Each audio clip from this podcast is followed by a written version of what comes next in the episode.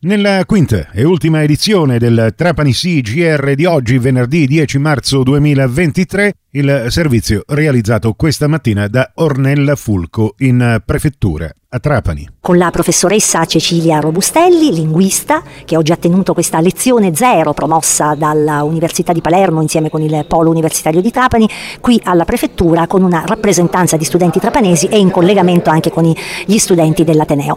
Eh, il tema che lei ha affrontato è quello eh, forse ancora un po' troppo sottovalutato, e mi permetto di dirlo da operatrice dell'informazione, del linguaggio mm. e di come questo si lega anche ai fenomeni di violenza contro le donne, che può essere una violenza di tipo fisico ma anche una violenza di tipo eh, psicologico o comunque a forme diciamo di discriminazione del femminile rispetto al maschile. Ecco, vogliamo brevemente eh, riassumere le tante veramente suggestioni e le tante eh, informazioni che lei oggi ci ha dato. Sì, grazie. Ehm, io posso dire che il linguaggio che noi usiamo comunemente ha molte incrostazioni lasciate dalla tradizione che mettono in evidenza una mentalità sessista, cioè una mentalità che non considera le donne come veramente pari all'uomo dal punto di vista dei diritti, delle possibilità e addirittura delle capacità e che tradisce questo poco rispetto attraverso l'uso della lingua.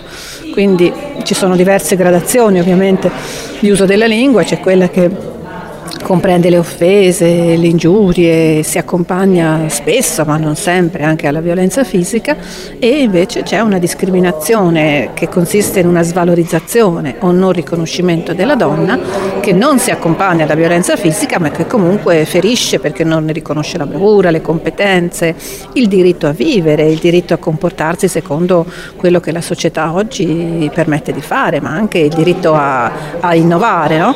Quindi i tempi sono cambiati dobbiamo accettare che eh, i nuovi ruoli delle donne vengano vissuti in tutti i loro aspetti, compreso il vedere amiche e amici, uscire, non essere un appendice del fidanzato come spesso ancora oggi si vorrebbe fare.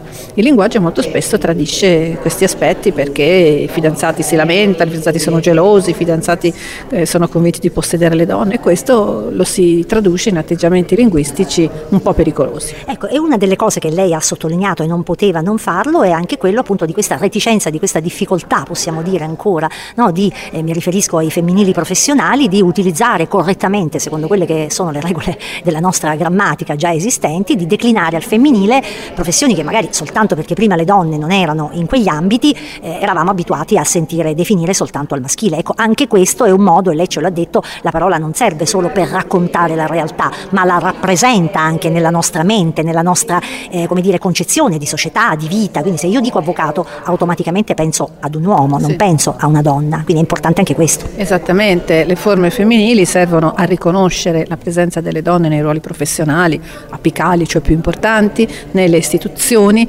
servono a far capire che un certo ruolo è rivestito da una donna perché il ruolo non è neutro, il ruolo indica una certa posizione professionale, se poi questa è ricoperta da un uomo o da una donna ce lo dice la desinenza.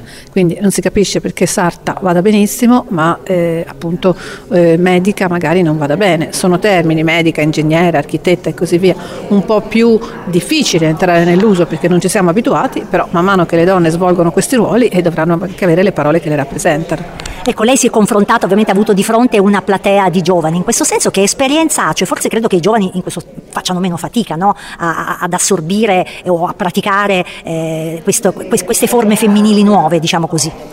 Eh, fino a un certo punto, dipende molto dall'ambiente in cui sono cresciuti, da come hanno imparato la lingua. Se, sono, se vengono da una famiglia in cui i femminili non si usavano, probabilmente hanno più difficoltà, perché la lingua si acquisisce fino dalla prima infanzia e ci si abitua poi ad usarla in un certo modo. Ed è difficile eliminare le abitudini linguistiche. Quindi sì, i giovani sono forse ancora un po' più morbidi rispetto a chi per tutta la vita, fino all'età anziana, ha usato il maschile, ma molto anche in questo caso dipende dalla cultura in cui vive vivono. Grazie alla professoressa Cecilia Robustelli. Altri servizi in podcast eh, sull'incontro di questa mattina alla prefettura di Trapani nell'apposita news di Ornella Fulco che abbiamo pubblicato oggi su trapanissi.it. Vi ricordo in chiusura l'appuntamento con lo sport in diretta su Radio Cuore. Domani avremo la conferenza stampa di mister Alfio Torrisi che presenterà la partita Trapani Real Aversa, che domani sempre su Radio Cuore dalle 14 in poi vi trasmetteremo in diretta calcio. La partita, vi ricordiamo, si gioca a porte chiuse, quindi una opportunità in più per tutti coloro che non potranno presenziare allo stadio provinciale nell'occasione della gara di domani. Tutte le notizie locali e tutti i nostri servizi radiofonici in podcast, comprese le 5 edizioni quotidiane del Trapani CGR, le trovate su trapanisi.it. Grazie dell'attenzione, a voi l'augurio di una serena serata.